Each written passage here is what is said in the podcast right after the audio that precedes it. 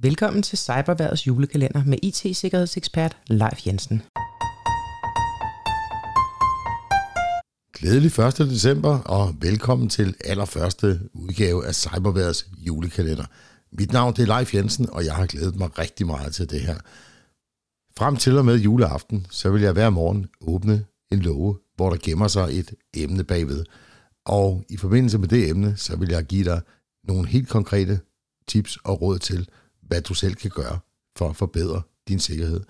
Og du har min personlige garanti for, at hvis du følger de her 24 råd igennem december, så har du reduceret risikoen væsentligt for at havne i kløerne på de kriminelle.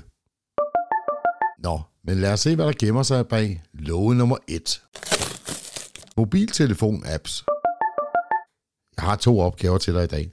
Når du alligevel sidder i sofaen med din telefon i hånden, så brug lige 10 minutter på først at gennemgå alle de apps, du har installeret på telefonen, og dem du ikke kan huske, hvorfor du har installeret, eller dem du ved, du ikke bruger.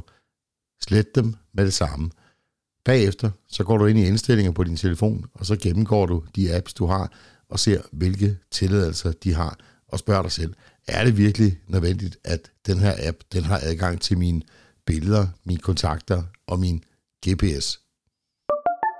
Det var Cyberværets julekalender for i dag. Vi høres ved igen i morgen.